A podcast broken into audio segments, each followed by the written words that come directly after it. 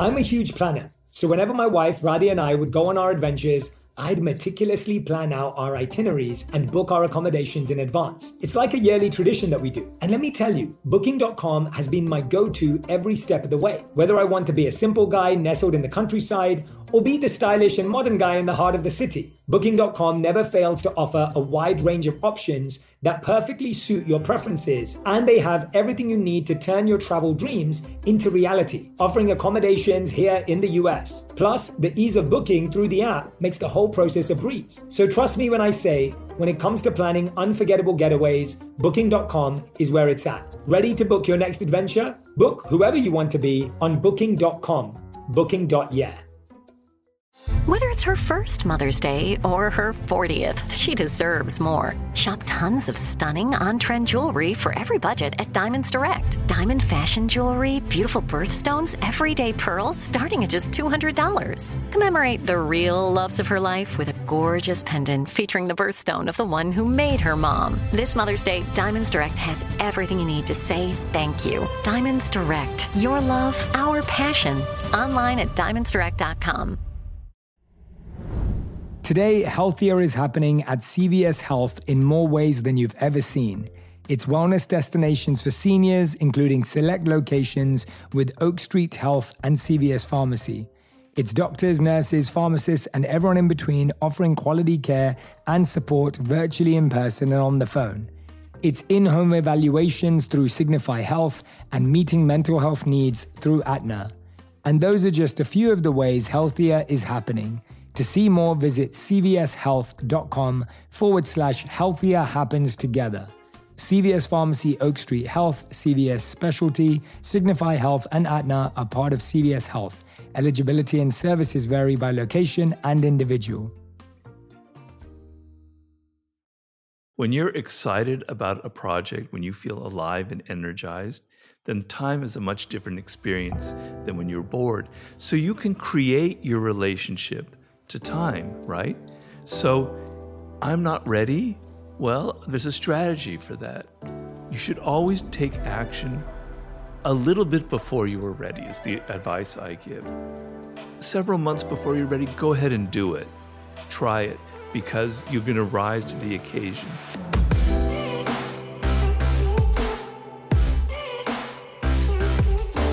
Hey everyone, welcome back to On Purpose, the number one health podcast in the world. Thanks to each and every single one of you who come back every week to listen, learn, and grow. Now, you know that the podcast is just an excuse for me to reach out to amazing people, incredible minds, and the people that I want to sit down with the most and pick their brain. And today's guest is someone that I've wanted to do that with for a long, long time. I remember reading his books years ago. We've been in touch for quite some time to try and get this scheduled. And today, I'm so grateful because he's made the effort to be here physically present with us in the studio. He's none other than Robert Greene, the author of some of my favorite books. We have The Laws of Human Nature. His new book that's out right now called The Daily Laws. I highly recommend that you go and grab your copy. And of course, uh, the greatest one of all time, in my opinion, The 48 Laws of power. So we're going to be diving into these three books today and Robert himself. And I hope that you'll all be making notes. This is one that you want your notebook out for. It's one that you want to get your pen and pencil out for. And I'm so grateful. Robert, thank you so much for being here. Thank you so much for having me, Jay. My pleasure. No, it's an honor to have you here, honestly. I've been looking forward to it. Me too, me too. So, I mean, I'll, I'll tell everyone the story. Me and Robert were about to record three or four months back and we both had a friendly conversation and i think you were asking me where i live and i was saying i live in la and i, I live in hollywood and you were saying you live in los feliz and we were like well we we're, we're like 15 minutes away. And so we said let's do it in person and i'm so happy that we made that possible and all the effort you took to be here. So thank you. Yeah my pleasure. I love getting out of the house so it's actually fun for me. Amazing. Well you know your work is legendary. It's you know to, to say it's a best selling book or anything is an understatement. Your work has impacted the way people think and live and make decisions. And people look to your books as law books and textbooks. They don't see them as uh, just storybooks or a quick read, they're, they're reference books almost. And I guess my biggest question to start off is where did your obsession with power come from? You know, I guess is you'd have to go back to my early childhood.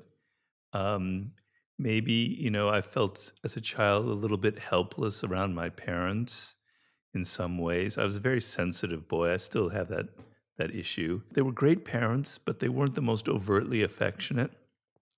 And so I was always kind of wondering and observing them and trying to be careful around them. I didn't do anything to upset them.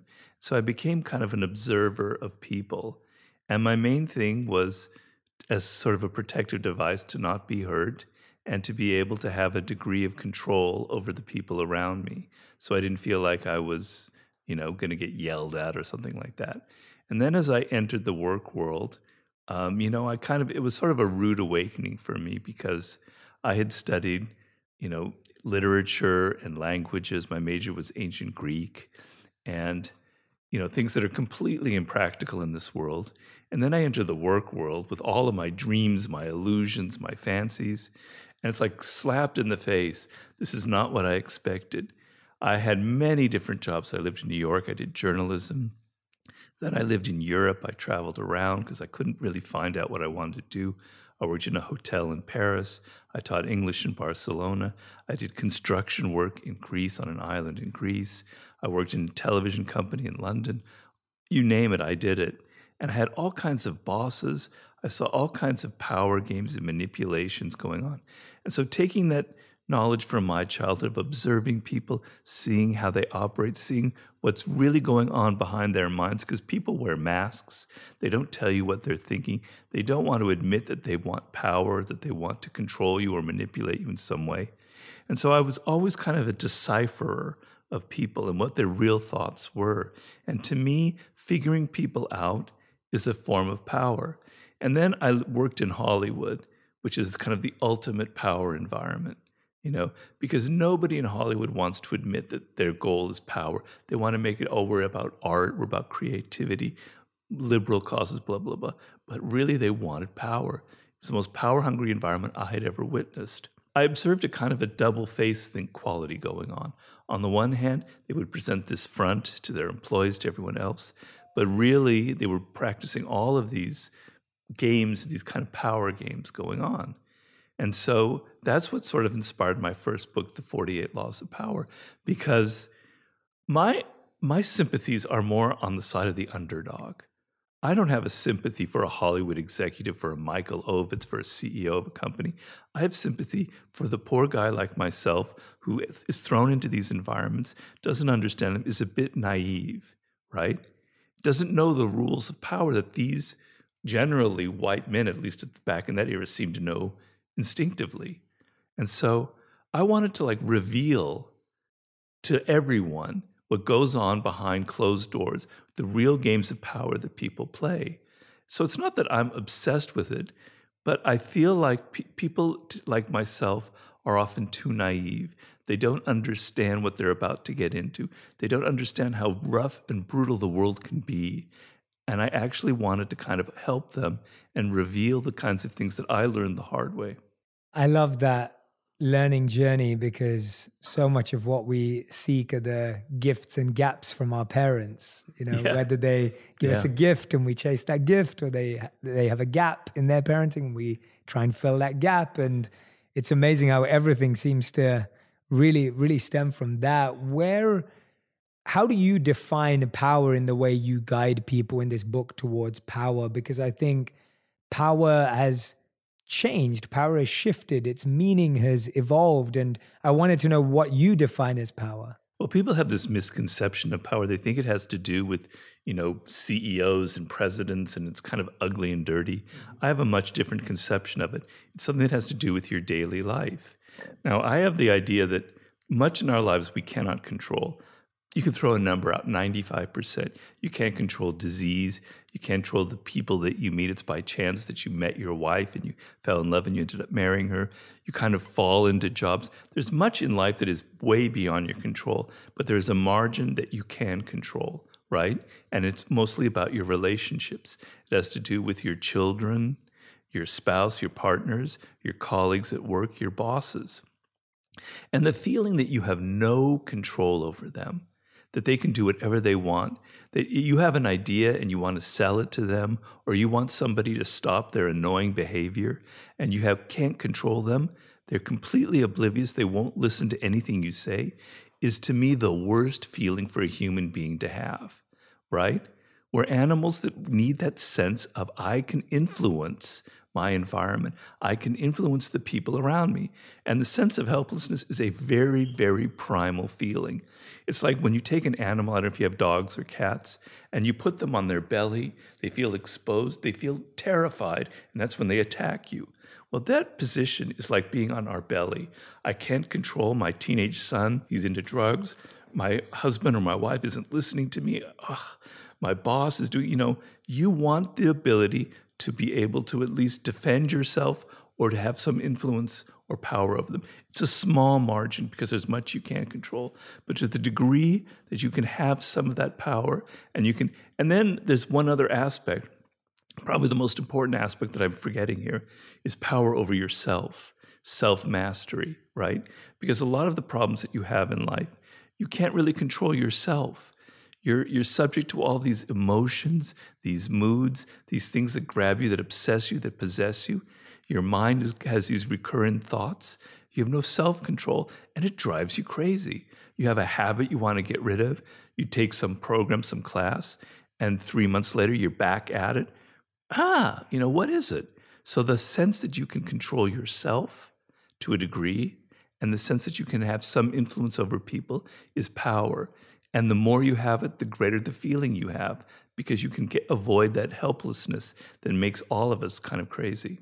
Yeah, I really love how you grounded that definition of power in self mastery because that seems to be where everything else loses control. You know, it's like if we're out of control, then everything seems out of control. And so, so much of our lust or envy or greed or anger has the ability to distract and derail us completely when there's no self power. Right. And, and why do you think it is? You mentioned that. Why do you think it is that we all have, an, and I can relate to this.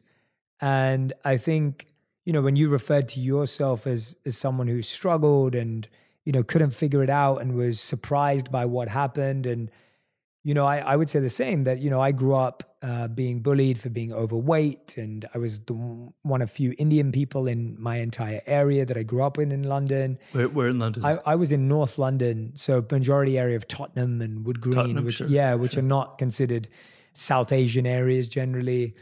And when I look back at that time in my life, I also feel like I, at one point in my life, was an underdog. And why do you think it is that so many underdogs have such a negative view of power? I feel like so many people today, whether they consider themselves underdogs or not, when we think of words like power or influence, we think of them as negative things. We think of them as being, as you said, like dirty or toxic or plagued. Why is that? And how do you healthily transform your belief around power? Well, that was sort of what I wrote the book about, but a lot of it comes from our culture, which I think plays a very often a very negative role in our lives. It teaches us the wrong kinds of lessons. And so back in the days when it was television, now it's whatever you watch and whatever medium. You know, all of the villains in the world were these power hungry people in, in black coats with cars with the with the windows kind of blacked out, you know, and doing all sorts of evil, ugly things. That's what we think of as power. It's like a cultural trope that we've all digested. You know, this kind of Machiavellian character who's out to kind of destroy people. Nobody thinks of power in a positive sense. And it's maddening. It drives me crazy. It's incredibly hypocritical.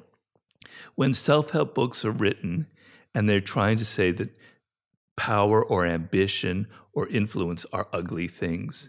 When the writer himself or herself is actually a very powerful person who has influence, who has control, it's awful. It drove me crazy. It's why I wrote the book, you know? So I try and tell people look, who's one of the great saints that we hold up in our culture? Mahatma Gandhi, right? I certainly venerate him. He's an amazing person. And I read very deeply about Gandhi, and I wrote about him in my third book, The Strategies of War. And his goal was to throw the English out of India so they could finally experience ind- independence because the people had been subjugated for so long that they had forgotten what it meant to be human in a way, right? A very noble goal. But he realized quickly on how difficult it would be. So he had to be strategic. And so he had things like the Salt March, where he very much plotted in advance that he knew using his method of civil disobedience, where once the police came out, you were not to fight, you were to accept them. If they beat you, you accepted it, you never fought, no violence.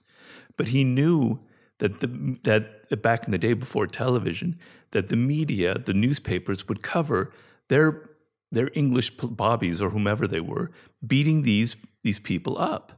And it would play horribly in England because people in England thought that they were very liberal and open minded, that they weren't these horrifying imperialists. He was strategic. He knew that he had to get maximum publicity for very ugly confrontations. Years later, Martin Luther King, another icon who also practiced civil disobedience, did, utilized the same tactics in his campaigns in Selma and Montgomery. At one point, it was very controversial. He had children of the ages 13, 14 involved in this march, that they would get beaten up. People were in his group castigated for this. How could you be like that? He knew that that would play on television now to the white audiences around America. They'd be horrified.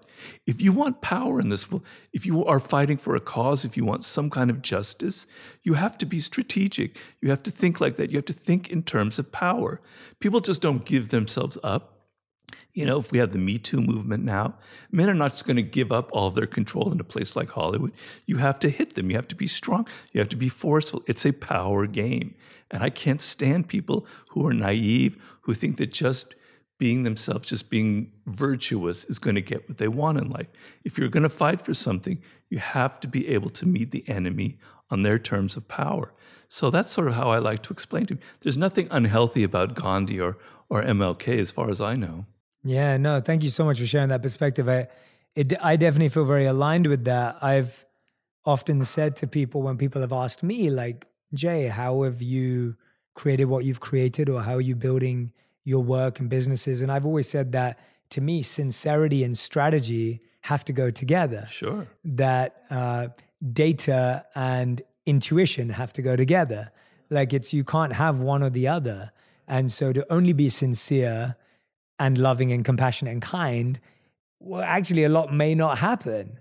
And to only be strategic and influential and Definitely. powerful, you may end up lose your soul. lose your soul. Exactly. Well, beautifully said. Like you lose your soul. But when you have two together, and it is a fine balance, and it is a you're always juggling both, and you don't get the perfect amount. You're always in percentages and proportions. But the idea that you you can't ignore this side. There's a beautiful quote you reminded me of from Martin Luther King where he said, Those who love peace need to learn to organize themselves as well as those who love war. Right. And I think that's, that's beautiful. What, yeah, and I think that's what we're saying that and that's what I saw when I first started to share the messages I'd learned from living as a monk and the Vedas and that tradition. For me it was if I'm not strategic about this or if I'm not focused or organized about this, right. then I might as well give up now. Yeah. Because it's not going to spread itself. No. And so I'm I'm really happy to hear your perspective on that. How do the laws become things that you use versus getting lost in what we just said of losing your soul in power now driving you? Because I almost feel like when you start using the rule, uh, the laws, you end up feeling a sense of power and then that power can consume you often it can become toxic some people start that way they start with an agenda and they utilize the powers wrongly but what to speak of someone who starts off in a more noble cause but then now the laws are using them versus them using the laws. Well, you have to understand there's an offensive and a defensive side to the laws, okay? And I always tell people who have these kind of compunctions about crush your enemy totally, I don't want to do that. Well, neither do I. Okay. So if you're reading a law and it kind of triggers this, ah, I can't do that, then it's not something you should do anyway. Mm. It's gonna it's not gonna fit your way of doing it. You have a certain style, a certain belief system, certain values. I'm not telling you to go outside your values. But look at that law, which is probably the ugliest in the whole book crush your enemy totally, and understand that in the business world, that law prevails 95% of the time. When a company like Google or any tech company has an enemy, their, mo- their goal is to get rid of them completely, to buy them out so they have no competitors, right? Look at Amazon, but even smaller businesses dealing with rivals. It's a dynamic in the business world. So you need to be aware of it and not be naive. You don't have to practice it, but you need to be aware of it. Other laws are just simply trying to show you what how you know we're we're animals that kind of base our opinions a lot on what we see and perceive. We don't often think too deeply. We kind of take people based on their appearances. So there's a law of power in there called always say less than necessary, very kind of common sense law. And the idea is that if you're in a meeting with people, that man or woman who talks less generally has an aura of power, particularly a boss. They seem enigmatic, mysterious. And when they do something, say something, everybody's hanging on their words. What did that mean? What did it say? Whereas people who talk a lot give the impression that they're weak. They signal weakness. They can't control themselves. So they can't control themselves. How can they control anything in the business world, right? So we sense that in people. So be aware of that. You're probably talking too much in a lot of circumstances, and maybe you can control that.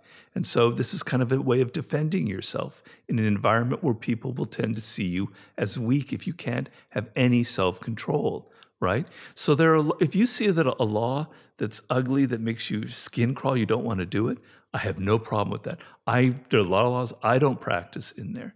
But you need to be aware of them. You need to be aware that other people are practicing them so that you don't become their victim.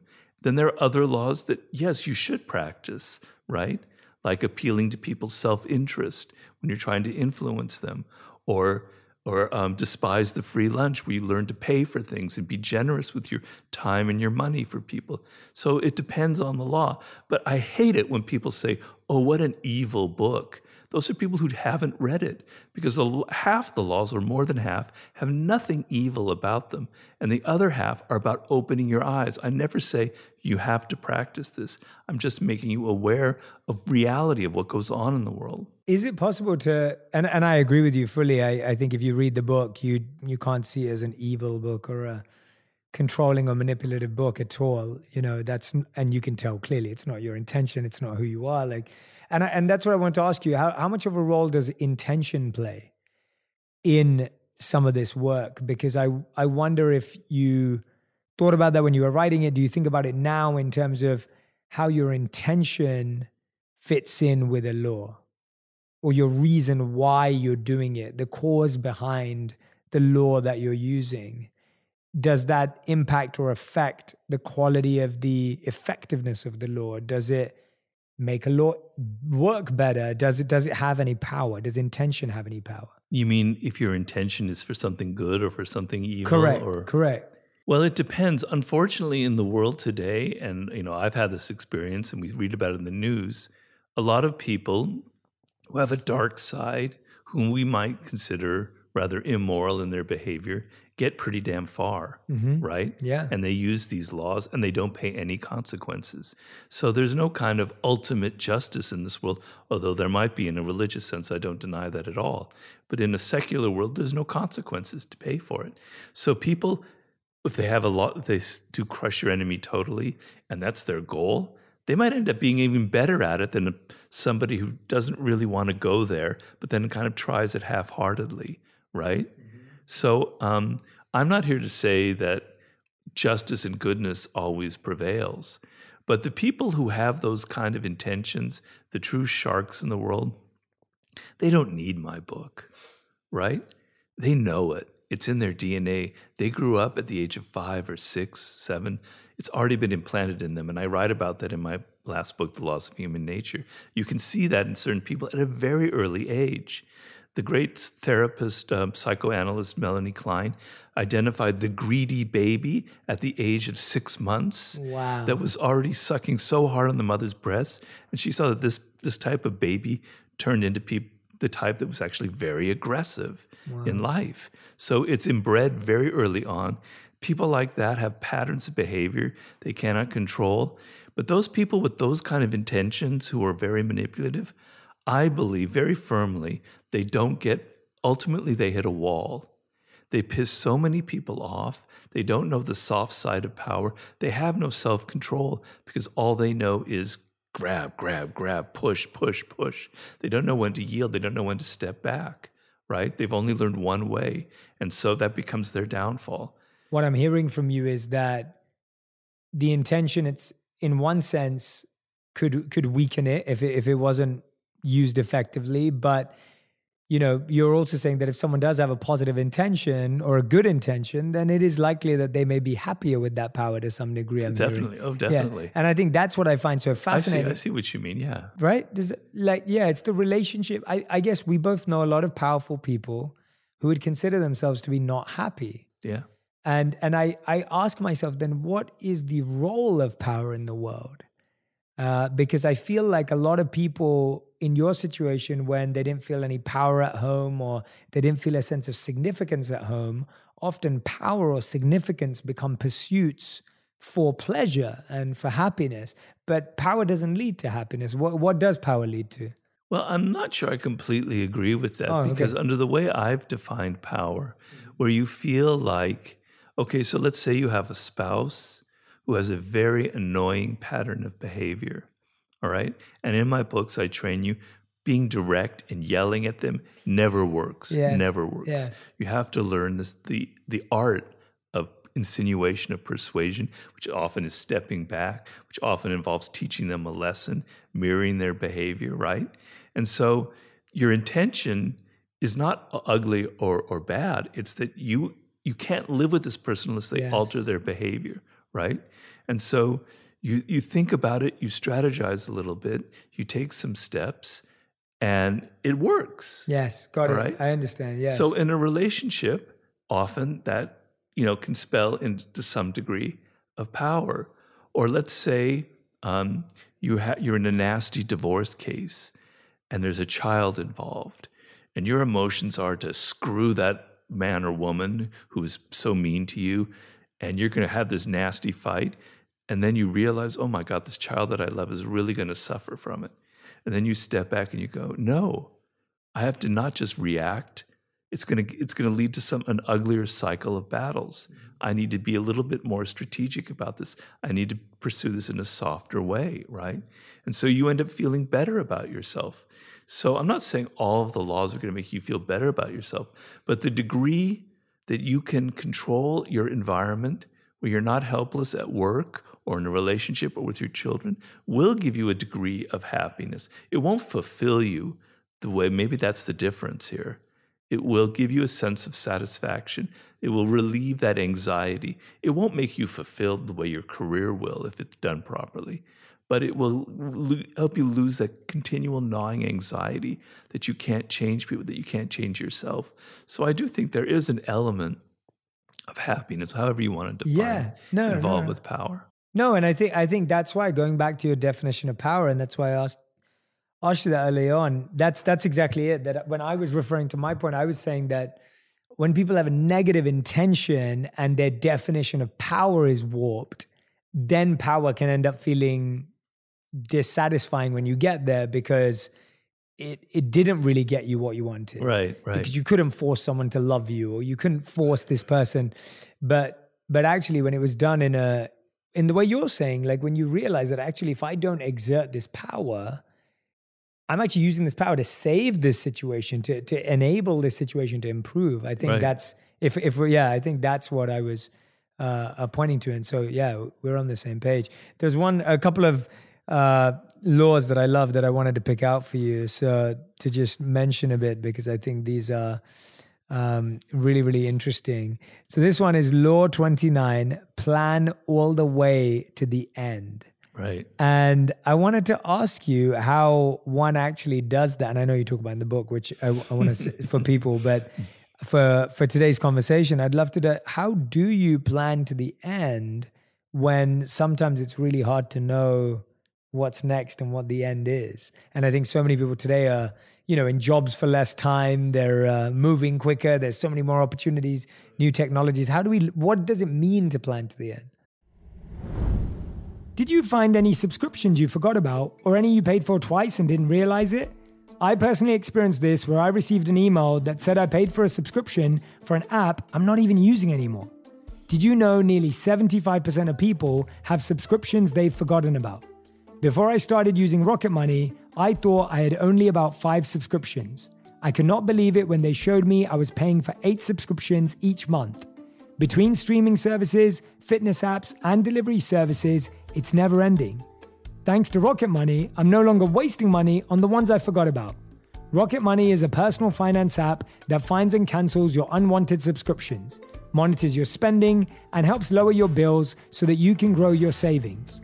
Rocket Money has over 5 million users and has saved a total of $500 million in cancelled subscriptions, saving members up to $740 a year when using all of the app's features.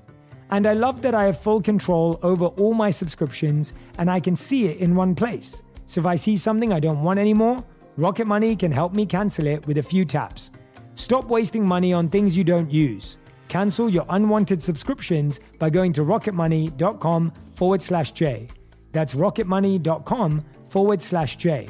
Rocketmoney.com forward slash J. My dad works in B2B marketing but I never really knew what that meant. Then one day, my dad came by my school for career day and told everyone in my class he was a big MQL man. Then he just kept saying things like, the more MQLs, the better, over and over. My friends still laugh at me to this day.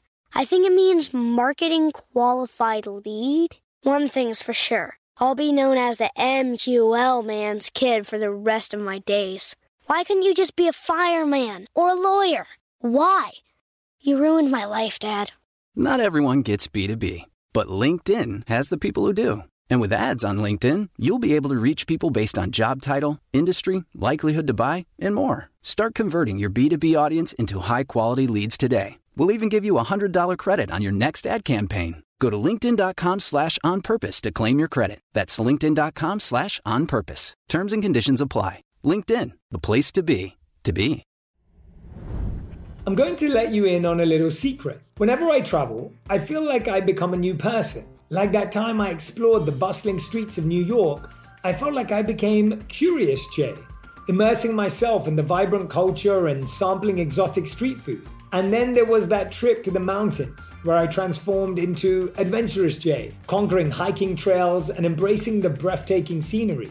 And let me tell you, Booking.com has been my go to for all my adventures. Whether I'm exploring the bustling streets of New York or venturing into the serene mountains, Booking.com has a wide variety of options, offering accommodations all across the US and all around the world that suit every kind of traveler. So, when you're ready to plan your next trip and discover new sides of yourself, remember to book with Booking.com. Whether you're craving adventure in a cabin, a bit of luxury in a fancy hotel, some quality family time in a vacation rental, or just some chill vibes at a beachside resort, Booking.com has you covered. Ready to book your next adventure? Book whoever you want to be on Booking.com, Booking.yeah. Well, it's a thought process. So as you as you what point out well enough that things come up that you can't foresee, circumstances, things change, and the ending that you plan for doesn't happen the way you wanted to. That's fine. But to the degree that you go through a mental process and you think about the ending and you have a goal in mind, you're going to be much more effective in life. So when something comes up, you're planning to go here and it forces you that way. You're better prepared to take that circumstance and make it maybe veer a little closer to the point that you want, right? So people the, the main point of that law is that we are all go around with these dreams and these thoughts and these plans that are so vague. I'm going to write a book. I'm going to direct a movie. I'm going to start a tech startup that's going to make billions of dollars, blah, blah, blah. And then we maybe go through a kind of half hearted process. Yeah, my book's going to be about this. Yeah, my business will be like that. Right. And then you don't really plan deeply enough. You don't think because your plans are are infected with wishes. Yes. Right. Yes. And to me, the the kind of um, the model of that is the invasion of Iraq by all of these extremely prudent strategic men like Dick Cheney, et cetera. They thought that that we would be greeted as liberators with people with flowers in their hand. And then lo and behold, whoa, this nasty, nasty war in which hundreds of thousands of people are killed ensued. They didn't realize that their plans were infected with their dreams, with what I call the rosy scenario. So when you're going to go sell this movie that you want to, you're imagining that people already love it. You've already convinced yourself, but you don't realize that people are cold, they're indifferent. So if you plan to the end, you think about the goal, you think about the other people, yeah. you think about steps A, B, C, D, E to get there, you're more concrete. And then when things come up, as Mike Tyson said, everyone has a plan until you get hit in the face, right? Okay, you get hit in the face. Yeah, all right, I got to change my plan a little bit. Yes. You're able to adapt. But if you're not thinking clearly about the end, you're in deep, deep doo doo. Yes. That book will never get written or if it if you do start it, no one's going to be interested in it, etc. You have to plan more deeply, mm-hmm. and the closer you can visualize the ending and be realistic, the greater your chances of success. That's sort of the meaning behind. Yeah, it. no, that's I, I that makes complete sense, and I I think we've we've almost lost that ability today. I mean, I, I, I yeah, I, I rarely hear that, and that's why I wanted to pick that one because I feel like today, and I guess I could see you nodding for anyone who's not watching the podcast right now. I'm seeing bro. Uh, yeah, it's the idea. We've lost that today. There's so much of like, oh, well, just try this for a second and try this for a moment and give this a go. And it's almost like when you don't, you're so right. Not only do you not get it done, I feel like the hurdles seem much bigger. Yeah. Because you just didn't comprehend them. Right, right. But today when people people would argue, and, and that's what I'm intrigued, I would love to hear your opinion. A lot of people would say, but Robert, if I comprehend them, then I just get disenthused or or I get I feel limited and I just feel like it's overwhelming. Discouraged. Too, discouraged. That's the word I was looking for. Yes, discouraged. I feel so discouraged and overwhelmed and it's too much for me. So how do you think of, about the end but avoid that feeling? Well, I guess you don't you can't avoid that feeling, but you work through it. Well, I, I mean, do you want just the dream? Do you just want the the mm. vision mm. of the of the great thing you're going to achieve or do you want the reality? mm. right? And so, you know, if you're going to, let's say you're you, you want to write a book. I know that's very lazy of me because that's what I do. Well, I'm right. writing my second book right now, so this will be very helpful. For you. Okay, all right. It's a pretty enormous thing usually. I mean, if you're if you're somewhat ambitious, right? Yeah. And it's going to involve a lot of work and thinking and planning, right? But um, if you overdo the thinking, if you think about it, every little thing is planned ahead of time then the process kind of loses its joy and its excitement. Mm-hmm. It seems overplanned, right? But you want to have a vision. Whenever I start a book, I have an overall vision of what I want the reader to feel from it, what I want them to learn from it, right? Okay. And so then I plot very carefully the ways to get there. But yeah, it's going to be take three or four years. Yeah, it's overwhelming. Yeah, it's daunting. So what you do is you back off and you create little micro goals. So I have planning all the way to the end means to the end of July, right? Yes, yes, yes. I'm going to plan to the end of July, and by July 31st, mm-hmm. I am going to have written 10 pages. I'm going to have done this chapter. I'm done this research. Then maybe if it's then it doesn't seem quite so daunting. And then you can maybe extend it out a few more months. And lo and behold, the little baby steps you take, you're suddenly halfway there. Wow, it's really not as difficult as I thought. So you break it down. People it just drives me crazy. Can only think in terms of black and white. Mm. Oh, plan all the way to the end. Oh, think about that. No, it's planning all the steps along the way. Yeah. There's a balance involved, right? So if you do these little baby steps and you give yourself goals, you know, if you have to work on your own, you're starting a you're, you're your own boss. It's maddening because nobody's pushing you. You have to create continual deadlines. I do this to myself by this date, I have to have this much written, right? And it kind of engages your spirit, it gets your emotions going, it makes you realize you have a deadline, you have to get there, and it energizes you. Whereas that vague feeling of, oh, I want to write a book, okay, blah, blah, blah, it, it's actually more daunting, is less energy involved because you never feel like that. I call it in my war book death ground strategy. When an army's back is against a mountain or the ocean, they fight like hell to get out of it because there's desperate and it's either win or die. You have to have that approach with your book or something. if I don't get this done by July 31st, I'm in trouble. I better hurry up and do it. So break it down and don't don't always every single day think of oh my god it's going to take so many years etc that's in the back of your head you have a vision but you have other little ends that you're continually planning towards Yes, yes, absolutely. Yeah. And I, I think like that's the challenge, right? Like when you're writing the page, you're thinking about the book. And when you're writing about a chapter, you're thinking about the book launch. And it's like you're thinking about something way bigger than what you actually have to do right now, but it's the what you do right now that's going to get that bigger thing. And I think if all you did was wake up and say, I just have to write a page today, which is that micro step you're speaking of, then I don't think I have to write a book writing a book is daunting and overwhelming, but writing a page or writing a paragraph, if that's where you're at, like wherever you're at, a line, uh, you know, like that's, if that's the case, that baby step is what you want to wake up and fixate on. I think it's the same with, yeah, with anything, whether you're launching a podcast, whether you, again, I'm being lazy, uh, whether you're, whether you're launching a, like you said, launching a company, whether you're, you know, whether you're, starting a new brand or whatever it may be. The problem is we're thinking like, I need to do this. I need to do that thing on the front cover of Forbes magazine. And it's like, that's not what you're doing. Like, this is what you're doing, right? So, yeah. I mean, people who are great craftsmen, and I have a book called Mastery, yes, which I discuss the process of creating something. If you look at craftspeople, somebody who's building a house or an architect, they can't sit there and just suddenly eh, have it happen. They have to yeah. go brick by brick by brick. They have to lay a foundation. They have to focus on the foundation, et cetera, et cetera. But at the same time, they have an overall vision of what the house will look like. Mm-hmm. So if you're only focused on the day to day, it loses a little bit of spirit. Yeah. So you need to allow yourself a little bit of dreaming. I, I dream all the time. I'm being interviewed by Jay Shetty while I'm writing the book. You know, I'm I'm having I'm on the cover of some other mag- great magazine, whatever, you know. Right. You allow, allow yourself to have it because it gives you kind of energy. So you need both again. You need both. You need yeah. a balance. Yes. But a little bit more towards the micro ends. And then occasionally, ah, yeah, when it's finished, I'm going to have this. It'll be wonderful because yeah. that'll keep your energy up. Got it. Yeah, I, I couldn't agree with you more. The other one I wanted to pick out, I mean, there's obviously, as everyone knows, there's, there's 48, 48 to pick out. So I'm only picking two and we've spoken about a few of them, but you have to get the book to to read about the rest of them. Uh, we have Master the Art of Timing.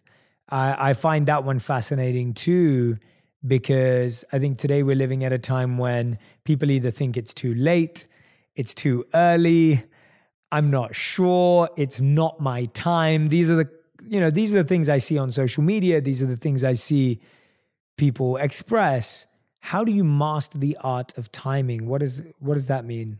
Well, in, in an abstract philosophical sense, let's pull back a second. Yeah. Time is a human construct. Time does not exist.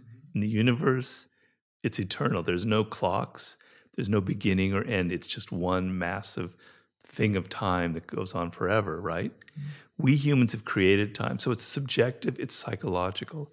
So you know the experience that when you were a child, a year seemed like a million years. Oh my God. Mm-hmm. Now a year goes like, like oh, that. So it's subjective, right? Mm-hmm. So you have to understand that first. Okay. So when you're excited about a project, when you feel alive and energized, then time is a much different experience than when you're bored. So you can create your relationship to time, right? Mm-hmm. So I'm not ready. Well, there's a strategy for that you should always take action a little bit before you are ready, is the advice I give. So if you're not ready and it's really a huge task, okay, maybe wait a little bit, take steps to get closer to being ready. But several months before you're ready, go ahead and do it. Try it because you're going to rise to the occasion. If you feel like you're almost ready and then you start, you go, but I better work harder because I know that I can do this. Whereas if you think, I can never do it, you'll just give up. You don't want to give up, right? So I have in the book many examples of people who forced time. I call it forcing time. So I talk about Julius Caesar and the famous crossing the Rubicon, right? He had an army of only like 5,000 and facing Pompey, his arch enemy, who had an army of hundreds of thousands. And to cross the river means he's starting a war. And everyone's saying, It's insane. Don't do it. You'll never make it. And he goes, uh, The die is cast. And he crossed the Rubicon. The war was on. And he knew that doing that, he would have to think every moment, give it every all of his intense thinking, and he'd have to reach the conclusion. And he ended up pulling off one of the greatest military victories in history. Mm-hmm. Look at Barack Obama, a senator who'd only been in office for one term. It's 2007 or so, and he decides to run for president. Everyone thinks you're insane. You're not ready for it. No one's going to believe you. You're not. You don't have enough weight behind you. He goes, doing this step will force me to work harder to gain that energy. Yes, if he was a state representative, it wouldn't have been time to force it and try and make it happen.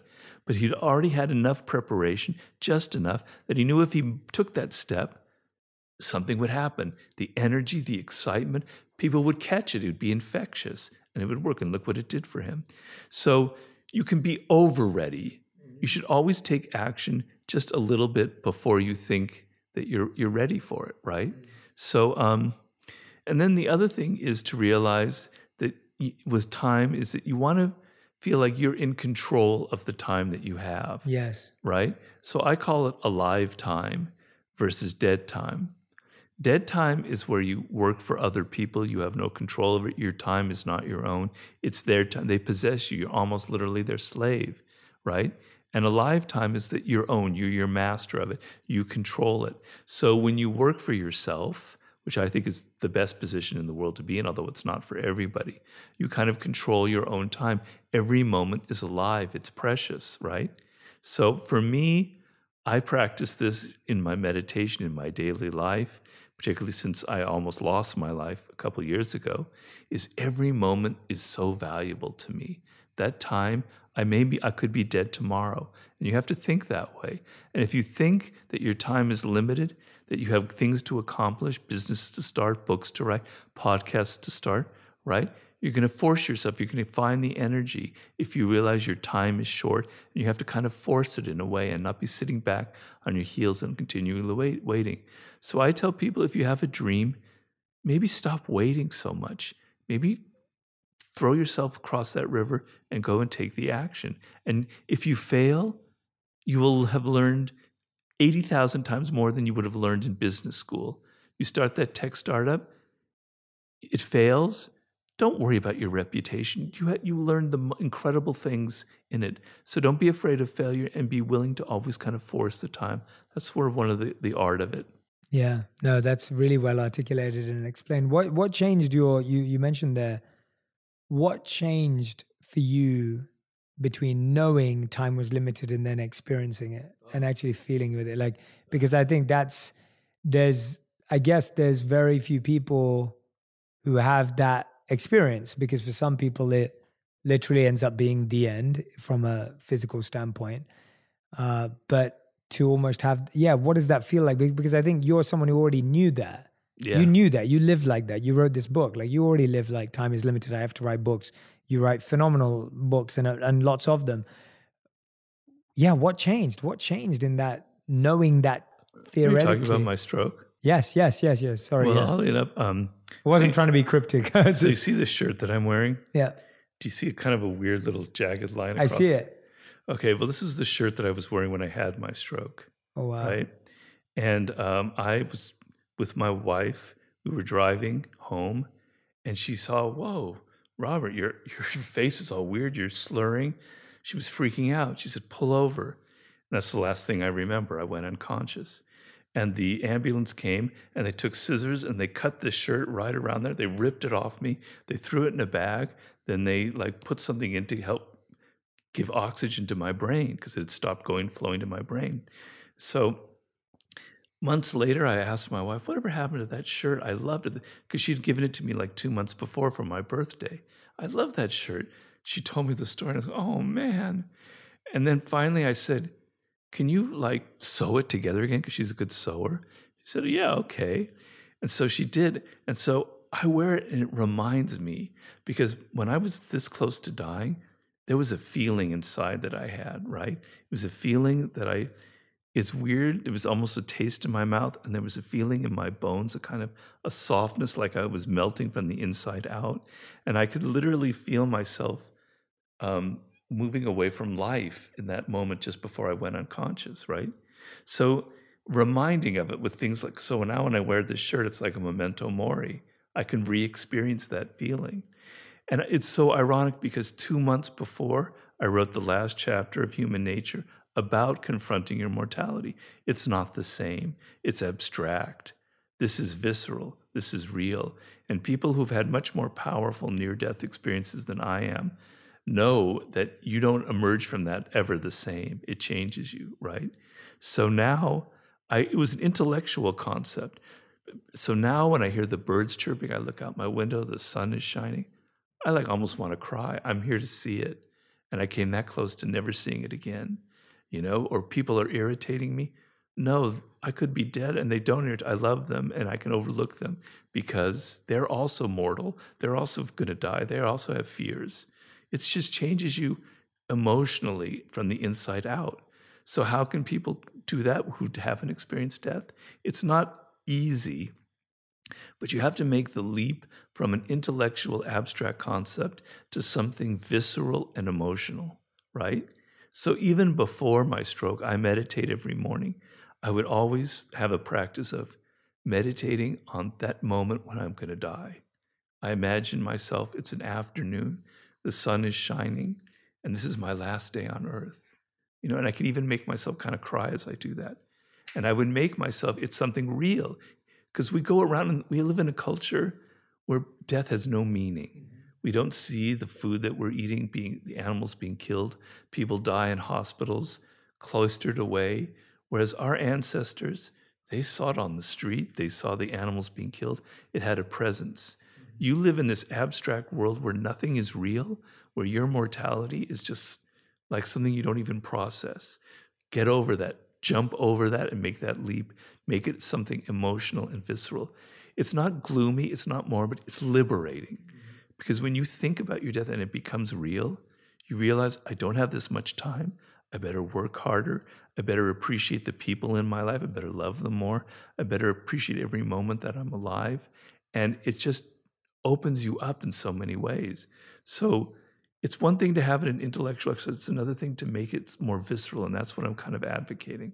Well, that's what I love. That's a beautiful transition into, you know, the your new book that's out called The Daily Laws, because that's a daily habit, right? Like that's the only to to make that law feel real, you need to practice it daily, especially if you've not had a near death experience. Uh, and I know that I've practiced that death meditation often in my life when I, I don't do it every day. I do it more when I'm making a big decision. It really helps me make big decisions. I remember when I was working in the corporate world, but really wanted to be doing what I do today and sitting there and asking myself, like, how will I feel about this? in you know on my deathbed that's very interesting i never thought that's very yeah, I, yeah, like I was that. like if i stay in the corporate world how will i feel about this when i'm 80 or 90 or 100 that's whatever great, it is that's a brilliant strategy yeah and then how will i feel about this if i tried and failed and how will i feel about it if i tried and it works yeah and that. every part of me was just like you have to try this. Like even if it fails, you'll you'll be so upset at yourself for being 90 and about to die and and you didn't try. And so I love that and and I and that's why I love the the fact that you've taken out the daily laws. What have been some of your daily life changes since that moment? You told us about that beautiful meditation. Have there been other things? Obviously looking at the birds with the sun. What else has changed daily for you, I wonder? Well, um, a bit of humility Wow. So, um, wow. first of all, um, you know, I look at people now who are old or who have a disability, and I understand them on a much deeper level. I have much greater empathy for people, not just with a disability, but people who've lost their job, who are poor, who have no control over their lives. I have greater empathy for them because in the months afterwards, I had no control over my body. I couldn't walk. I still walk in a very kind of wonky way, right? I was dependent on other people. Was dependent on my wife. I was dependent on health caregivers, on therapists, etc. And that feeling of dependence is not something I like because I saw I like somebody who really values independence. So I had to deal with myself. I had to get over my kind of radical individualism, my radical sense of being totally independent, because I was dependent on other people. And I really could empathize with others who have that feeling of dependency. It's not a good feeling. You have to com- you have to learn to accept it in some way, and it's not easy. And so I learned that there were some negative qualities that I had that I had to confront, like my impatience. Yeah, whenever I had a problem or a health issue, I would push past it, man okay, I my I broke my leg. Well, I'm going to do therapy, so in two months I'm going to be out, and I did it. Right? It doesn't work for this. You can't push past your way. Your, my brain was damaged. I can't push past it. I have to accept it, and that's not easy for someone who's used to just pushing past things like that. So I had to deal with qualities that aren't really to me very good like I think patience is a good thing. I think it's a virtue and I think it's positive. positive and being able to accept certain things you can't control. So I had to learn certain things about myself. I had to learn that some of the ideas I had were intellectual, where I do have empathy for people, but it wasn't as visceral as it is now, you know? And then on a day to day basis, I've had to like control my impatience. And my wife can attest, I often lose it. So I'm no saint and I don't pretend to, be. There'll be days where I'm like, God damn it, I can't pick up my toothbrush. It's driving me crazy. Other days it's like, come on, you can do, it's okay. Calm yourself down. Things are okay, right? Everything's going to be all right. So I've had to deal with my own issues on a very visceral, real level and deal with them in a way I've never had to do before. So it's it's an ongoing process. Yeah, that's such a special answer. Thank you for sharing that. Like to get into your head with with what it feels like and humility is such a incredible quality and the hardest to learn and the most painful to to go through and i i remember when we were talking about sickness and health and i as as uh, young monks one of our duties or roles would be to take elderly monks to the hospital when they had to get checked and it was part of that routine to make you see that because we were like 21 years old and thought we were superhuman yeah, because yeah. because we were like, ah, oh, sleep, who needs to sleep? yeah, uh, you know, right. like eat food, who needs food? Like, right. and you thought so highly of yourself, only to realize that it, you were just lucky because of your age. It was just the age of the body that you were winning on. It wasn't anything else. It wasn't that you were more self mastered or disciplined. Uh, and and being humbled in that way was such a you know to to witness what you're saying like all of these things have been hidden in society. They're invisible. Yeah. And when pain becomes invisible we become worse at dealing with it exactly. that's so we true. become immune to it. We never see it. So how do we know how to deal with it? And so i'm i'm grateful that you're sharing so authentically your pain and what you're going through because you know it'd be very easy for you to say oh yeah i'm i'm just living all my messages and and you know no, this, all of us fail to live our own like as in it's not fail it's just it's just hard like yeah. you know i i think about it so with the daily laws you've got 366 meditations uh, you said you meditate daily. What's been your daily meditation practice, and and does it change? Has it stayed the same? Oh, I have a very boring daily meditation practice. I do. I want to hear it. I do Zen Buddhism. Yes. Okay, I've been doing it now for eleven years, every single morning. I can remember the day I started, and um, it's basically ex- you sit on a, it's called zazen. You sit on these pillows, and you're trying to empty your mind, right? And you know you have a process. You learn things from masters. I've gone to a Zen center here in Los Angeles. I read a lot of books, but it's a completely non-intellectual process right you can't think your way to enlightenment it will never happen and that's the problem I have and everybody has. Oh, this is what I need to do, blah, blah, blah, yeah. blah, blah. You can't do it.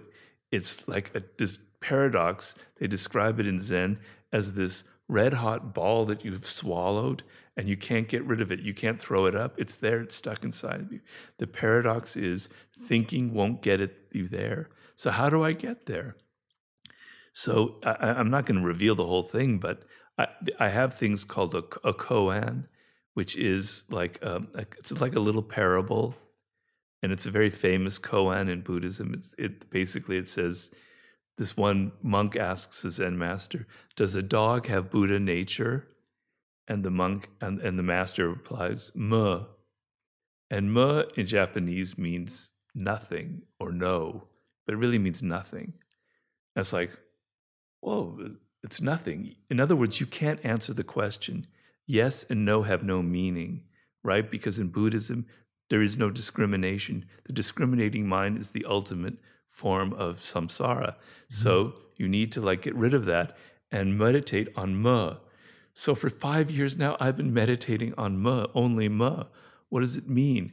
And it you have no idea the richness that will flow from one little syllable like that and meditating it on every day. So my meditation is not exciting, it's not variety, it's the same thing every day, right? And there are steps I involved in it. It's a physical, emotional process less than an intellectual one. But that's to give you an idea about it.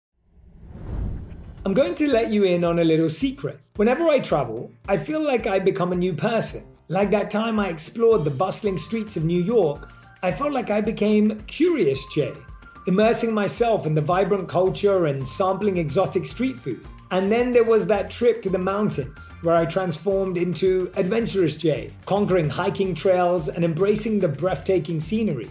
And let me tell you, Booking.com has been my go to for all my adventures. Whether I'm exploring the bustling streets of New York or venturing into the serene mountains, Booking.com has a wide variety of options, offering accommodations all across the US and all around the world that suit every kind of traveler. So, when you're ready to plan your next trip and discover new sides of yourself, remember to book with Booking.com. Whether you're craving adventure in a cabin, a bit of luxury in a fancy hotel, some quality family time in a vacation rental, or just some chill vibes at a beachside resort, Booking.com has you covered. Ready to book your next adventure? Book whoever you want to be on Booking.com, Booking.yeah. Today, healthier is happening at CVS Health in more ways than you've ever seen. It's wellness destinations for seniors, including select locations with Oak Street Health and CVS Pharmacy. It's doctors, nurses, pharmacists, and everyone in between offering quality care and support virtually in person and on the phone. It's in home evaluations through Signify Health and meeting mental health needs through Aetna. And those are just a few of the ways healthier is happening. To see more, visit cvshealth.com forward slash healthier happens together. CVS Pharmacy, Oak Street Health, CVS Specialty, Signify Health, and Aetna are part of CVS Health. Eligibility and services vary by location and individual.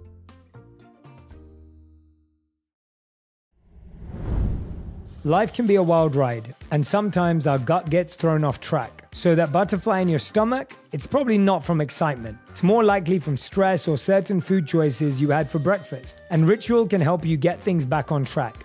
They made a three in one supplement with clinically studied prebiotics, probiotics, and a postbiotic to support a balanced gut microbiome. Every morning, I start my day with Synbiotic Plus. It's now an essential part of my daily routine. With its blend of prebiotics, postbiotics, and all that good stuff, I'm giving my gut the love it needs to tackle whatever comes its way throughout the day. There's no shame in your gut game. Synbiotic Plus and Ritual are here to celebrate, not hide your insides. Get 25% off your first month for a limited time at ritual.com forward slash Shetty. Start Ritual or add Synbiotic Plus to your subscription today. That's ritual.com forward slash Shetty for 25% off. Yeah, no, it's it's beautiful to hear about it. And uh, yeah, I, I love the idea of, I remember the monks that I used to live with would always say that, you know, this whatever you call it, enlightenment or revelation, whatever whatever word you want to give it, it's something that's received, not achieved. They would always repeat that to us. It's received, not achieved. And and you know, as we're all trying to achieve it, like I want to have it and I want to find it. What do I have to do? What do I have yeah. to think? And and just knowing that it was received gave me so much liberation right. in and of itself. Right. Knowing that it would be received, you know, as I continue the path right? Uh, and it would be revealed as well as I continue. So right. no, thank you for sharing. I I love it. I love hearing about people's daily meditation practices. I wanted to pick out a couple of the daily laws because what this book beautifully does for everyone is it literally goes through every day of the year, so you can open it out on that day. Why do you think it was important to do that? Why was it important to have something for July first, or you know? Why was it important to have August 20th or whatever it may be? Well, um, we talked about a little bit earlier about having micro goals. So um, we all have ambitions. We all have dreams and goals and desires that we want. And our culture fills us with these kind of vague hopes and dreams. I'm going to be this, I'm going to be that. But really, what gets you to where you want are habits, are daily habits. There are negative habits that you can't get rid of smoking, drinking, you know, online porn, whatever your daily habit is. You can't get rid of it. But there are other habits that like discipline, like working every day, like taking steps to get reach your goals that are immensely liberating. And you can get rid of your bad habits through developing positive habits, right? So the goal here is to focus less on the giant dreams and on the everyday process of changing your thinking. You know, I, I spend a lot of time thinking about how does change occur within a person, right? Yeah, me too. Yeah. Because we all experience from ourselves that change rarely happens quickly as we like. We step back, we we we, we revert to our old habits, etc. What involves what kind of consciousness do we have to go through the steps to literally change our way of thinking? It requires hitting at the roots of things. It requires how you think every single day about simple, basic things in, in your life, right?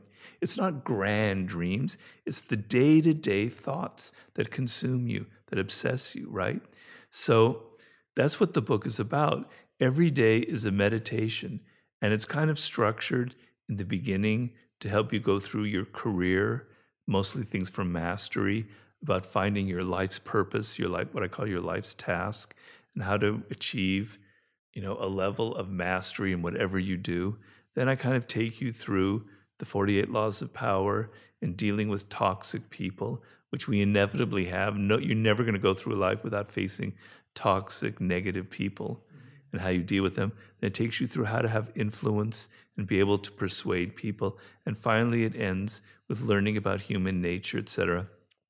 And the last month, December, is, a social, is inspired by the book that I'm currently writing about the sublime, yes. about opening your eyes to the insanity of just being alive right now in this world that we live in. So that's kind of the process it goes every day, focusing your mind on a thought that hopefully will plant little seeds inside of you. Let's talk about the heart of that, the middle of that, which was like dealing with toxic people. That's actually a question I get asked so often. So I'm glad I get to defer to you in this scenario and put you to the task. But the idea of like people, I hear this all the time. Jay, I'm stuck in a toxic family. My workplace is toxic. I, you know, and, and some people are honest enough to say, Jay, I'm my mind is just toxic. Like it's not even other people. Right. Where do you start? Where where do you where do you guide people in that journey? Yeah, it's obviously something I've been thinking about and dealing with for my whole life, particularly in all my different jobs. I'd had a lot of bosses that we would qualify as the psychotic boss, or no matter what you do, that never pleases them, kind of thing. And the best lesson of all, so we can say the different kind of toxic types of people. Most often, they're of the narcissistic variety. Mm-hmm. They're people who are grandiose. They're people who are aggressive, passive aggressive, who feel a lot of envy there's like deep rooted insecurities on and on. There are many types. But the main thing that you want in to develop in life is the ability to, to detect them before you get involved with them.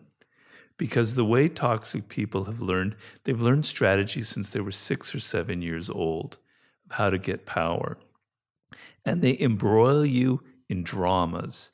They get into your emotions, right? They entangle themselves in in your life. They don't come at you saying, "I'm toxic. I'm a narcissist. Get away from me." They know how to appear charming. They know how to be interested in you. They know how to be moderately pleasing, etc. They can be they can even be charismatic. You get involved with them and then it starts to come out and it's too late because you're emotionally entangled with them. They've got their roots inside of you and you're you're sucked into their dramas and it's really hard to get out, particularly in an intimate relationship. That's the worst of all. The best thing you want to develop in life is the radar to detect them before you get involved with them. Mm-hmm. And it requires a change in how you perceive people. So it doesn't mean I don't want people to become paranoid, thinking everybody out there that I'm dealing with could be toxic, because yeah, yeah. it's only like 5% of the population or whatever is truly like that.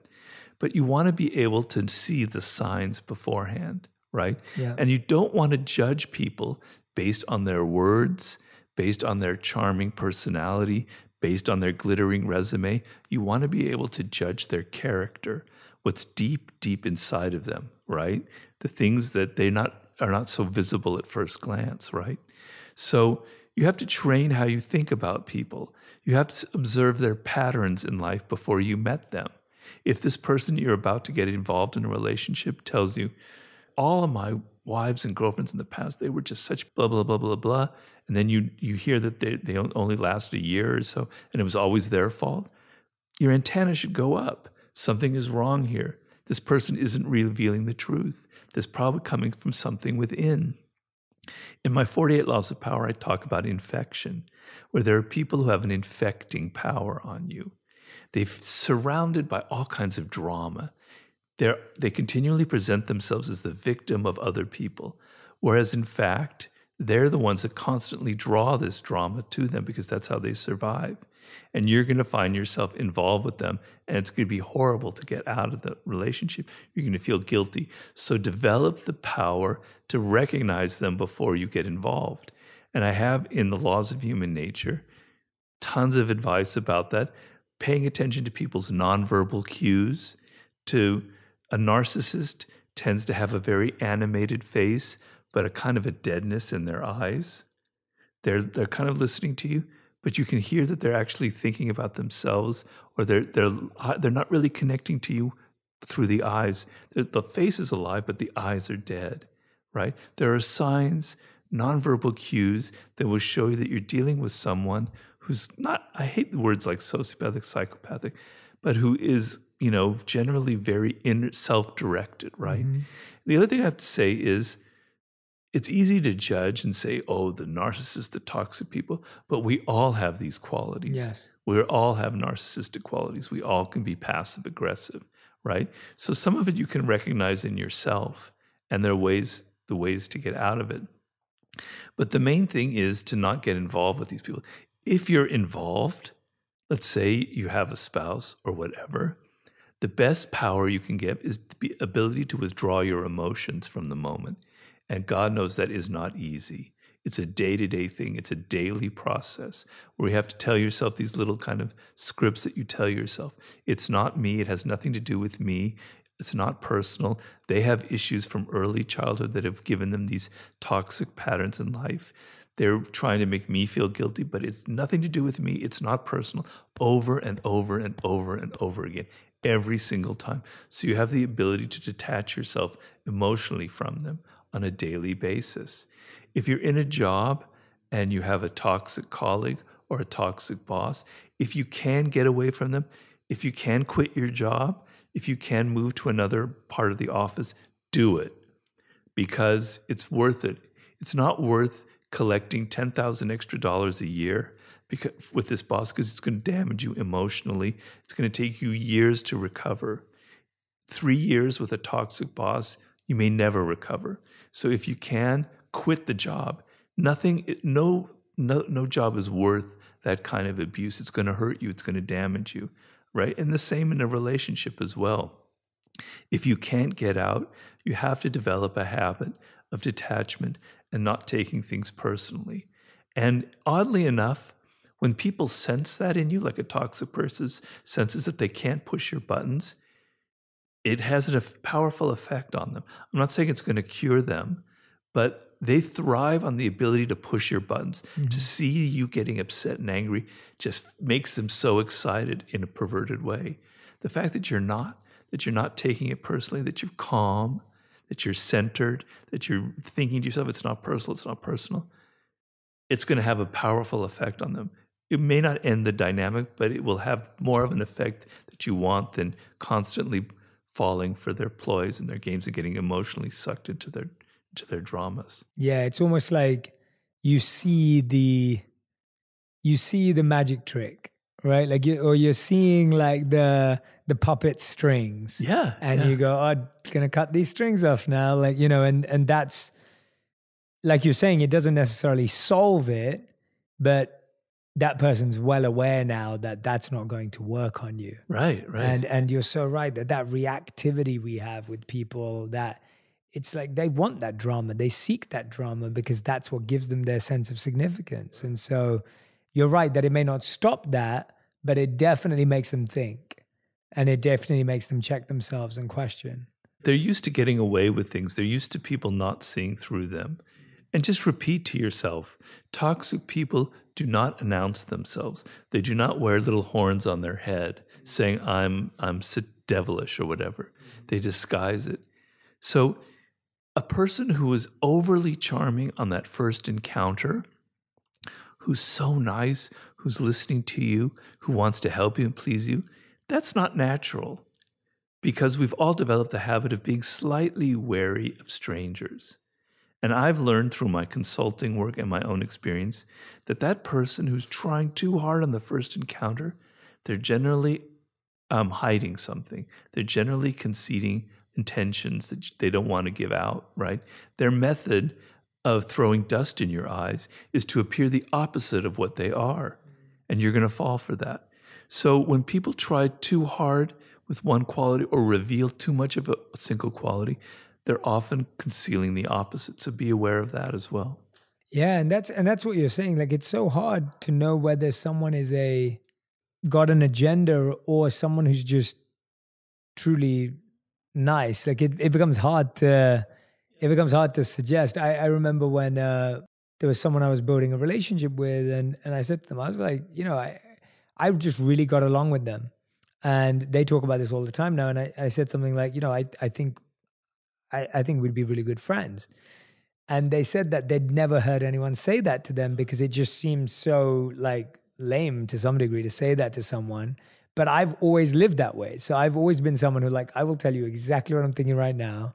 Right. And I will in in that sense, not exactly what I'm thinking right now, but exactly what I'm feeling in a relationship.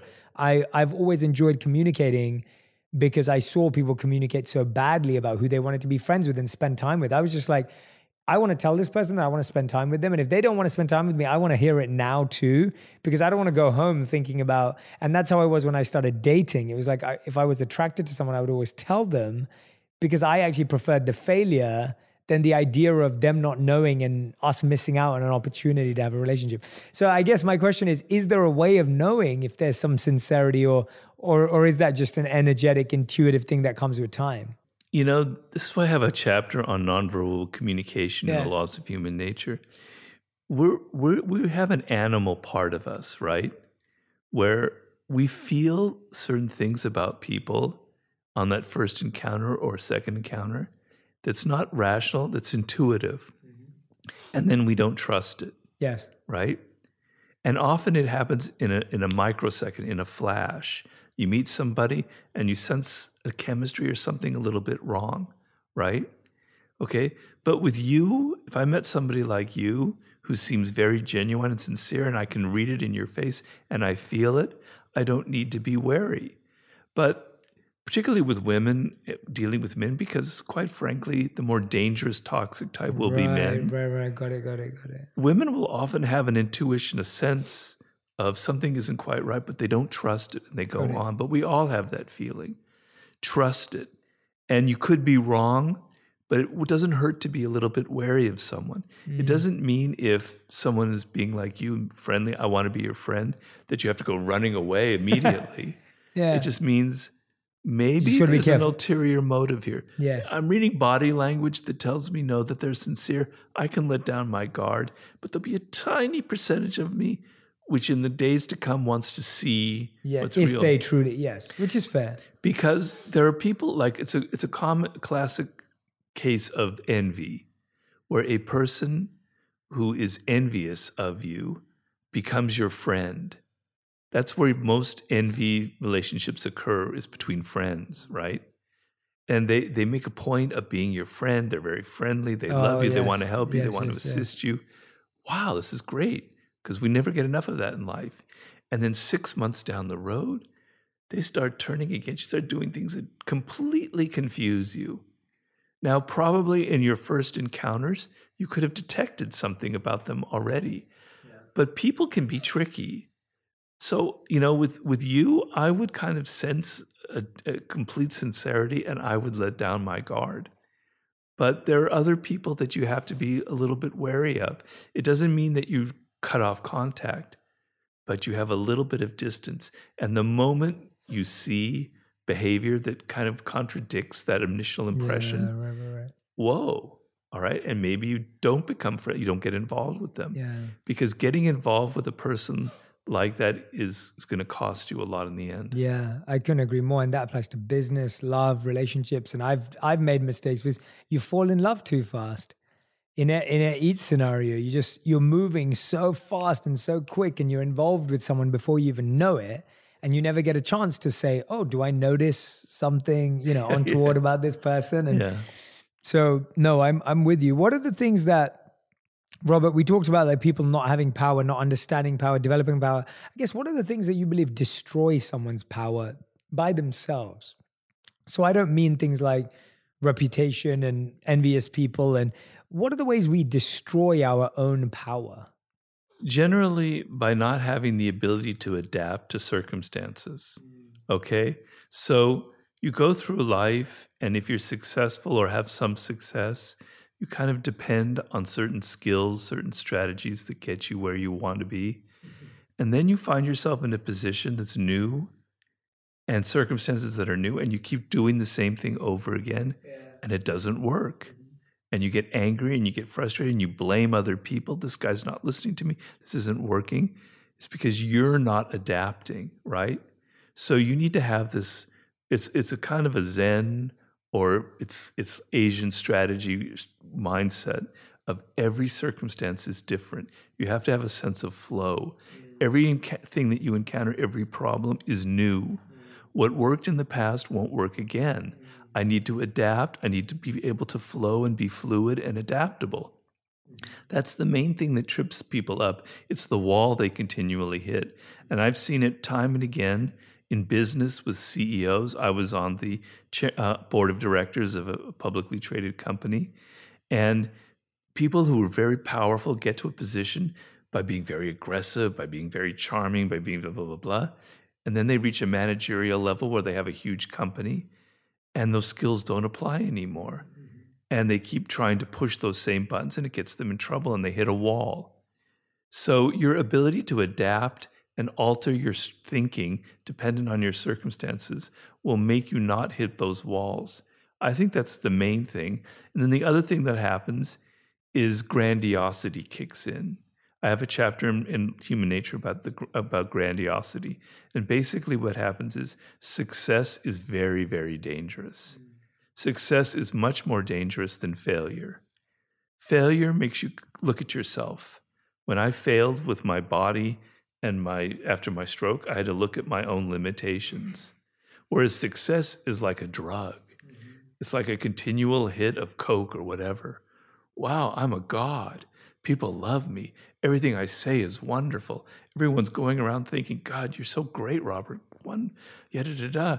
And slowly your feet raising lower, higher and higher off the ground. You lose contact with reality, and boom, you fall down because you don't realize that success often has a great degree of luck. You're discounting the luck involved. You're discounting the role of other people that helped you to get there. You think it's all about you, right? So you take actions that aren't calibrated to the, to reality because you think you you you have the Midas touch and you don't. So those are some of the main barriers to power, I think. Got it. Yeah, those are great answers. Those are those are absolutely brilliant. I loved what you said earlier about thinking everything every situation is new, having fresh eyes and fresh ears to to to look at a problem, to hear a problem. And you reminded me of a beautiful Zen story. I'm sure you know it of the. I'll I'll, I'll be I'll do the quick version, but the idea of the the person who wants to qu- cross a river, so they build a raft. The raft helps them cross the river. Now they carry the raft wherever they go, and now they come up to a f- wooded forest, and they're trying to get through, and the raft won't let them get through, and they realize they have to let go of the raft if they want to go through the forest. Yeah, I never And- thought of that. So Yeah, that's great. Yeah, the idea really that you perfect. get so attached to uh, this raft saved my life. I have to keep it on me Right, forever, right, right? right, and right. the idea, yeah, and and you know, I I can relate to so much of that in my life. Like you know, I, I, often feel that I allow myself to go through a a renewal and a almost like, and and I don't like the word rebranding because it seems so external. It's almost like what is the word for an internal rebrand? But it's like the idea of I allow myself to just be like, who do I want to be at this stage in my life? And Right. And what do I truly want to dedicate my life to and this time in my life to? And I feel like I'm at that stage right now in my life. And because I've I've far superseded things that I thought I would have done and and now I need and want to create the next challenge and the next um, you know, I'm looking forward to something that's big and That's and, that's and- very healthy. That's good. yeah, I'm like looking, what's that next big thing that's going to make me learn new skills? And, and what is the thing that I want to learn in order to, you know? And so I'm there right now. And when you were saying that, I was nodding along and laughing because I can just so relate to that. And, and thankfully, because of good mentors and coaches, um, you know, it's, I'm always, I'm using success to look inward too, as opposed to only failure. And, course, there's plenty of failure in, in success too. So there's, you're, you're always doing both, but the idea is to always look inward. Uh, and and so yeah, I'm just I, I'm I'm actually just sharing that with you because I could relate to it so strongly. Well, um, you know, the temptation I had after the success of my first book, The 48 Laws, was to kind of keep repeating it, to do a 48 Laws of Power number two, which is what a lot of writers end up doing because they're worried about taking on something different. They've kind of created their audience. They better just sort of keep to it. With success, you become conservative. Mm-hmm. I better just do what's working, right? And then, but times change. There's a zeitgeist, there's a spirit of the times people have moved on, but you haven't. And your your 48 laws of power number two won't work. You know, so you need to change. And I do that with every book that I write. Each book has to be different, has to reflect the spirit of the times, has to be a challenge. I have to learn new skills. I have to go outside of my comfort zone. Mm-hmm. So I think that's sort of a similar thing. Yeah, definitely. And I, I think I saw that because I looked again what we were talking about earlier when you study the people you admire in any field or the companies or whatever it may be, you see that. You see that constant renewal. And initially it's very uncomfortable for the audience as well. It's uncomfortable for the community because they're not used to changing and they're not used to seeing people grow in that way and and I think that discomfort is both on the behalf of the individual who's trying to grow and be more of themselves, and and it's there for the community too. And but but it gives birth to something phenomenal, like you're saying. The the conservative approach would have never got you there, and so I I love that idea. And yeah, just it's it's been a fun time for me trying to figure. Like I'm almost enjoying feeling like I'm at the beginning of my journey again Wow. and there's some there's some joy in that because That's really great. yeah there's some sacredness and specialness of like oh I, I forgot how this felt you know You have to write a book on that. That's your book. That's your next book.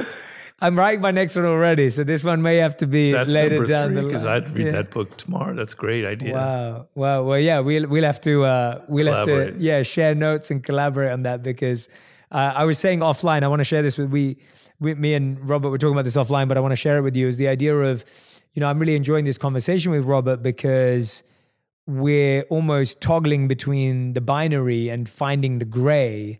And Robert's fantastic at getting, and, and that's what I enjoyed talking to you about so much. You're so fantastic at getting into these subtle nuances. Uh, because we, you know, all of us try and be like, should we do this or should we do this? Like, is this the answer? Is this the answer? What's the number one thing? And it's, you know, all of that stuff's just sounds good, but it doesn't mean anything. And I feel like today we've really, you know, dove into some of those uh, in betweens and nuances. So Yeah, that's great So I wanted to it, share. yeah. Thank you for doing that. You've been guiding us that way, Robert. I wanted to ask you: Is there anything that you feel you haven't shared, or something that's on your mind, or intuitively in your heart that you're like, Jay, I have to share this on your podcast, or anything right now that's calling you? Well, the book that I'm working on, The Law of the Sublime, which is taking a long time, is probably going to be three years away or so, maybe more. So it's almost a little bit too much to tease people with it now. but it's something that's it's very important to me because back in 2005, 2006, I had meant to write a book on the sublime. It's a concept that fascinates me. And I got derailed by other projects. I did a book with 50 Cent. I Yes, did, I did. Mastery, Human Nature. And then I had my stroke. And the last chapter of the human nature is about the sublime, about confronting mortality. And so I go, this is the time to write this book because it means so much to me. Mm-hmm. And it's been brewing in me for 16 years. So there's something very, you know, personal about it. And the idea is I think a problem that a lot of people face today is that their minds are locked. They have only one way of thinking about things. Mm-hmm. They've become so conventional. And I know it's something, I'm not being judgmental because I have the same problem. So rigid about this is the way the world is, this is how things have to be, this is how, how my life has to be, this is what meaning is, this is where value is in life. And I, I compare it to like a circle. And being a social animal, our thoughts have to sort of stay within this circle of what ideas are accepted, of what behavior is accepted, of what conventions and codes there are. And the sublime is what lies just outside that circle. What isn't really something you're supposed to think, isn't something supposed to do, isn't a behavior or a value you necessarily are encouraged to have. But when your mind touches it, tickles it a little bit, you're like, whoa, it jolts you alive. There's another way of thinking. There's another way of being in this world. How exciting, right? And that's what makes people search for transcendental experiences, mm-hmm. what Maslow called peak experiences. That's why they climb mountains and almost get close to death and falling because it gives them that jolt of being alive. It shakes them up. And so the the ultimate thing be outside that circle is death itself. It's the ultimate unknown, right? And the word sublime means up to the threshold of a door. Wow. And that door is the door to death itself. And so when you peek at it and you look at it, that's the ultimate in a sublime thought, right? Mm-hmm. Okay, so that's kind of the model. But I have these different categories, and I want to make you, the reader, aware that you take so much for granted. And I don't want this to be in a Pollyannish way, because the sublime has an element of terror and darkness and fear involved, because death is the is the paradigm here. But you don't realize in your day-to-day life. I've just written these first two chapters, and they're in the daily laws, so you'll see about them. I've given you some excerpts from the new book.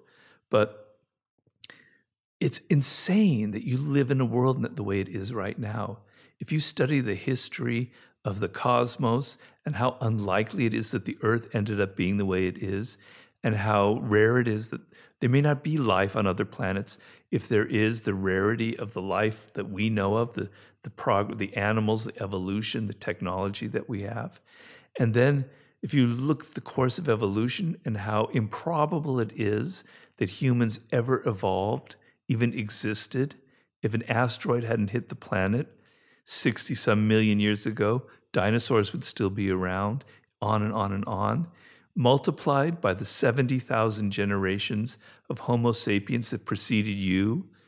If one of, so let's say your parents had never met, you would not be here, Jay. You'd maybe you'd be combined in something else.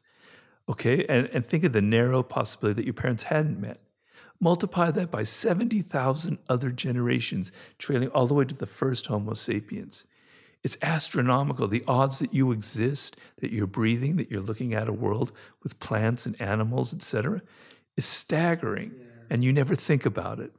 So I'm trying to make you think about things that you never think about in this book. And I want you to completely alter and make that going beyond the circle sort of more of a daily occurrence for you. So that's what's on my mind a lot right yeah, now. Yeah, I love that. Well, I look forward to that. I purposely didn't dive into it too much because I know that's all right. We we need to wait for it, and I I hope we get to have another conversation when that comes out. But uh, no, we look forward to that, and I I I can agree with you more. The inconceivable is is such a beautiful meditation in and of itself to meditate on the inconceivable nature of where we are and what's possible and what's around us. And it needs to be part of our daily life for that uh, entrance into the the splendor and and how sublime it can be. So yeah, I love that, and and we look forward to that. Uh, Robert, we end every on purpose interview with the final five. These are the fast five oh rapid dear. fire oh, rounds. so to... answers have to be one word to one sentence maximum. Uh, I may go off on a tangent, but let's see. So Robert Greene, these are your final five. The first question is What is the best advice you've ever received? I remember uh, years ago, my brother in law said something about learning to watch the grass grow. Mm. Basically, the idea of things only happen over time. Yeah. And I was 21 at the time and I wasn't listening. And I've learned since then that the most beautiful things occur slowly and with patience. And if you can sit there and watch the grass grow, that's that's pretty great. That's beautiful. Uh, what's the worst advice you've received? Uh, you need to capitalize on on the 48 laws of power and make a lot of money, which I ignored. That's brilliant. That's a great answer. That's a great answer.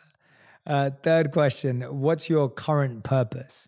I have certain books I want to write that are very mean a lot to me. I want to create them before I die because I know that my life is short. I may not have as much time as I want. So that's to realize all the books that I wanted to write. Question number four is uh, What's something that other people value that you don't? It's going to sound uh, not right, but I'll say it anyway. It's money. I mean, I have, I, it's easy for me to say because I have enough of it and I'm comfortable, but it's never been my goal. Mm. It's never ruled my life. Relate. Doing what I want to do, all that money means to me is freedom to do what I want to do. Yeah. I never focus on what I can do to increase my bank account. Yeah. So um, I, I don't really value it, and, and it drives my mother crazy, for instance. Thank you for sharing that. I love that. Uh, and question number five If you could create one law in the world that everyone had to follow, what would it be? be yourself. Be as weird as you want to be. Stop listening to other people and doing what they tell you. Just follow what your soul tells you, what makes you different, and be weird. We need more weird people who more individuals who are unique, who create art and businesses that reflect themselves. So just be you, be weird. Let a thousand flowers bloom, as they used to say in China. That's beautiful. Robert Greene, everyone, on On Purpose. Make sure you go and follow Robert across social media. And we'll have the links to all of Robert's books uh, in all the descriptions. The Daily Laws is out as you're listening to this episode. And of course, the 48 Laws of Power and the Laws of Human Nature, Mastery, and Robert's other books are available too. Robert, uh, I want to thank you for just being uh, such a wonderful uh, guest on the show, for making the effort. Just for those of you who don't know, Robert has traveled here to be here with us in the studio, uh, despite you know all the physical challenges that he faces on a daily basis. And I really want to honor you for that and thank you for that. It's uh, it's a real show of your your effort and love for what you do. And uh, I, I don't take it for granted. I, I really value it. So thank well, you. thank you so much for inviting me here, Jay. It was definitely worth the trip out of my house. So I really, really enjoyed it. Amazing. Thank you.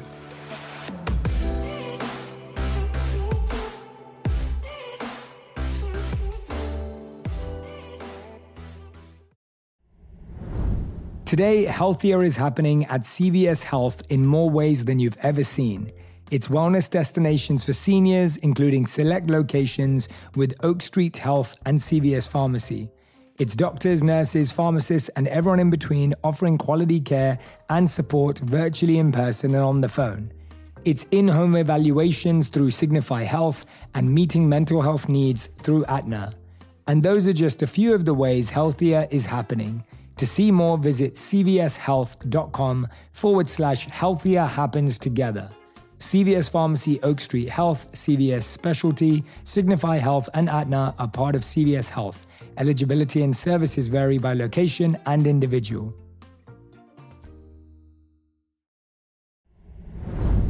This show is sponsored by BetterHelp. It's a simple truth no matter who you are, mental health challenges can affect you, and how you manage them can make all the difference. That's why everyone should have access to mental health support that meets them where they are and helps them get through. BetterHelp provides online therapy on your schedule. It's flexible, simple to use, and more affordable than in person therapy. Connect with a licensed therapist selected just for you. Learn more at betterhelp.com. That's betterhelp.com.